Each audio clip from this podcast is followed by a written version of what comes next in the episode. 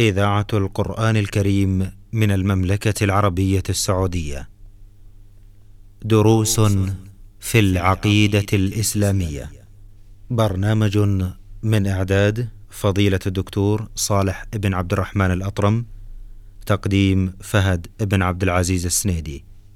تنفيذ عبد الله بن سعد السبيعي.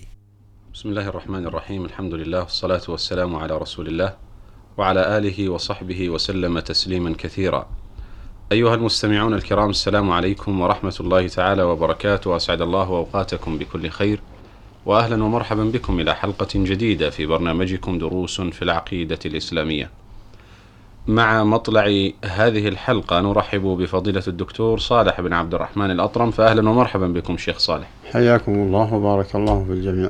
حياكم الله. الشيخ صالح في الحلقات الماضية تحدثنا عن حديث بدأ به الشيخ محمد بن عبد الوهاب رحمه الله تعالى حول العبادة. عرفنا معنى العبادة ثم سقنا الأدلة الشرعية الموضحة لذلك. نود استكمالا لهذا الموضوع المهم. أن نذكر للمستمعين الكرام أنواع العبادة التي أمر الله تعالى بها وخصوصا التي أشار إليها الشيخ محمد رحمه الله تعالى في كتابه. بسم الله الرحمن الرحيم. الحمد لله رب العالمين وصلى الله وسلم على نبينا محمد وعلى آله وصحبه أجمعين. تقدم في الحلقات الماضية الإشارة إلى أنواع الناس. نعم. وهم المؤمنون الخلص والكفار الخلص والمنافقون. وهذه الآيات في أول سورة البقرة. ثم أعقبها بالأمر بعبادته سبحانه وتعالى والنهي عن الشرك به في آيتين فقال يا أيها الناس اعبدوا ربكم ثم ختم الآية الثانية فلا تجعلوا لله أندادا وأنتم تعلمون.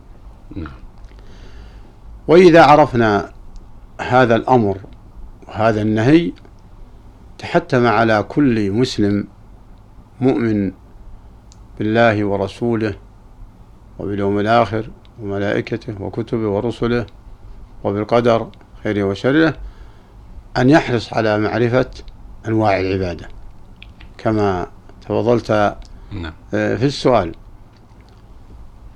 لأن ترك الشرك فقط لا يكفي فلا بد من ترك الشرك وال- و- والإتيان بالعبادة التي أمر الله بها سبحانه وتعالى. فلهذا لما قرر الشيخ رحمه الله معرفة الرب شرع في بيان ما يجب له وهي العبادة. وأجملها في عبارة موجزة في قوله وأنواع العبادة لما عرفها بقوله اسم جامع لما يحبه ويرضاه من الأقوال والأعمال الظاهرة والباطنة. وقد تقدمت الإشارة إلى هذا التعريف. نعم. ضرب أمثلة من من مفردات العبادة وإن لم تكن على وجه الحصر لكنها هي التي جاءت في القرآن والسنة واضحة صريحة جلية لا تخفى على أحد. نعم. فبدأ بالأمور العامة. فقال مثل الإسلام والإيمان والإحسان. فهذه دوائر. كل دائرة أضيق من التي قبلها. فالدائرة الأولى دائرة الإسلام. فهي أوسع. الدائرة الثانية الإيمان. الدائرة الثالثة الإحسان. إذا كل عبادة تحتاج إلى إلى هذه الدوائر الثلاث. فالدائرة الأولى تشعر بالإستسلام. والدائرة الثانية تشعر بالانقياد والإخلاص الإيمان في القلب الاستسلام الإسلام يشعر بالاستسلام الظاهر في, في الجوارح نعم. والإيمان الاستسلام في القلب نعم. والإحسان إتقان العمل نعم. ثم مثل رحمة الله عليه فقال مثل الرغبة والرهبة والخشية والإنابة. والاستعانة والاستعاذة والاستغاثة والنذر نعم. والذبح لله سبحانه وتعالى يعني طلب الأجر من الله نعم فذكر هذه الأنواع هي التي تظهر حقيقة العبادة من الإنسان. لكن هذه تظهر حقيقة الاستسلام. هذه أنواع عبادة يا شيخ. نعم هذه أنواع عبادة وليس حصر. ولكن والدوائر التي ذكرنا قد تدخل من ضمنها الإسلام والإحسان والإيمان. قد تذكر تدخل أنواع العبادة التي ذكرتم ضمن هذه الدوائر. الدوائر الثلاثة نعم. آه، تتناول هذه الأمور هذه الأمور كلها. نعم. نعم. فمثلا الرغبة ما جاءت إلا من, من طريق الإسلام. نعم أحسنتم. ثم من طريق الإيمان. نعم. ثم من طريق الإحسان. إحسان هذه الرغبة. لأنها رغبة في نعم. جانب الله. طيب. ورغبة تؤدي إلى الطمع في مم. رضاه وفي جنته.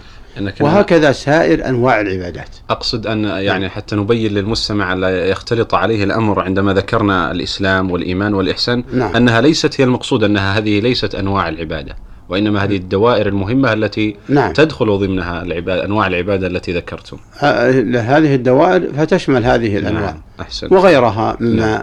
آه، لم يذكر. جيد جيد. و- ولكن نص الشيخ على هذه ال- المسائل آه، ك كبيان لأنها إذا صرف منها واحد لغير الله خرج عن دائرة الإسلام وعن دائرة الإيمان وعن دائرة الإحسان. نعم. عن هذه الأمور التي ذكرها فهي خاصة لله فمعناه لا يصح صرفها لغير الله كما سيأتي في التفاصيل إن شاء الله. نعم.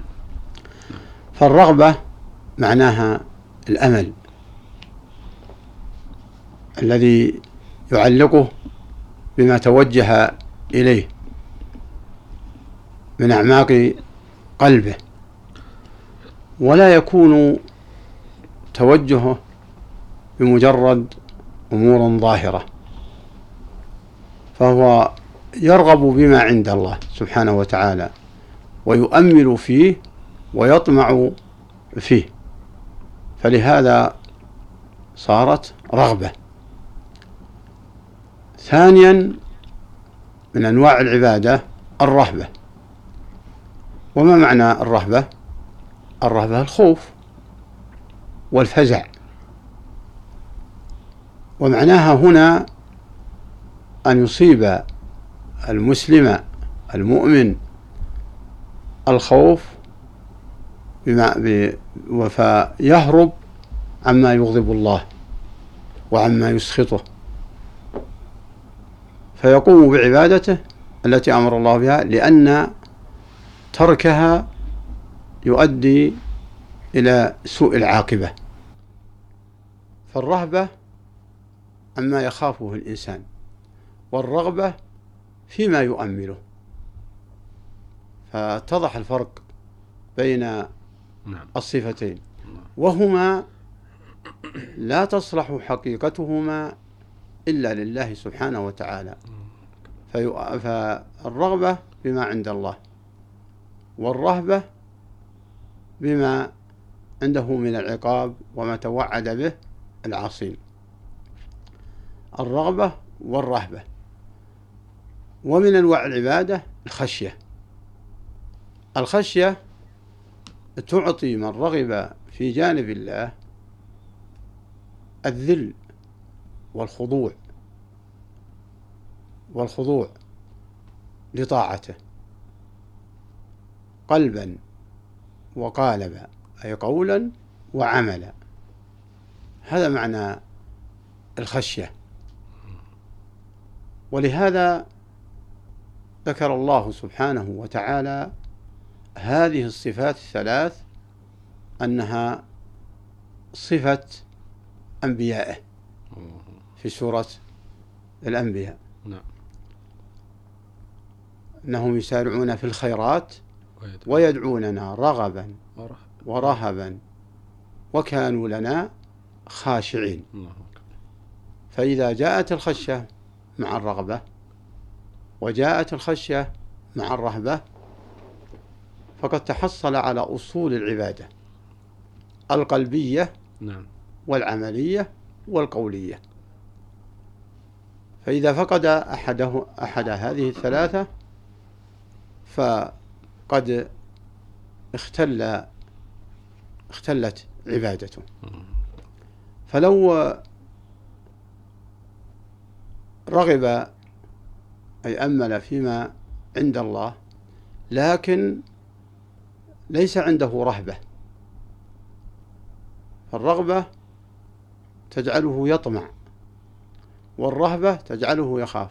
فإذا فقد الرهبة فكأنه أيس وقنط أيس صار عنده يأس. إذا فقد؟ إذا إذا فقد إذا فقد الرهبة. إذا فقد الرهبة نعم. صار صار عنده أمل. نعم. أمل طويل. نعم. صار عنده رجاء زائد وصار عنده رجاء زائد نعم. جميل. صار عنده رجاء زائد نعم. إذا فقد آه، الرهبة. وإن أصيب بالرهبة الزائدة وترك الرغبة صار عنده قنوط. المستعان. ويأس. ف فما أعظم فقه هذا الشيخ رحمه الله. الله اجتمعت الرغبة. والرهبة لكن ما هناك خشية ولا هناك تذلل التي هي نتيجة الرغبة ونتيجة الرهبة. نعم.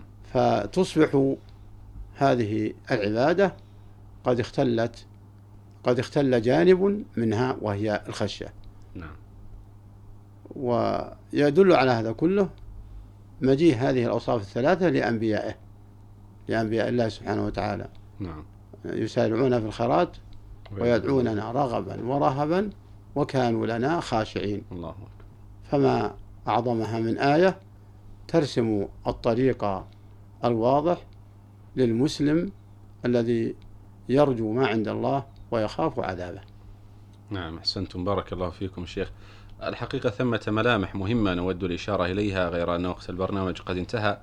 لذا نرجئها بإذن الله في حلقة قادمة. آه، وندعو الإخوة المستمعين الكرام إلى متابعتنا للحديث حول هذا الموضوع آه، باتساع أكثر إن شاء الله تعالى. في الختام تقبلوا تحية زميلي خالد منور خميس من الهندسة الإذاعية. حتى نلقاكم في حلقة قادمة نستودعكم الله. والسلام عليكم ورحمة الله تعالى وبركاته. دروس في العقيدة الإسلامية. برنامج من إعداد فضيلة الدكتور صالح بن عبد الرحمن الأطرم تقديم فهد بن عبد العزيز السنيدي تنفيذ عبد الله بن سعد السبيعي.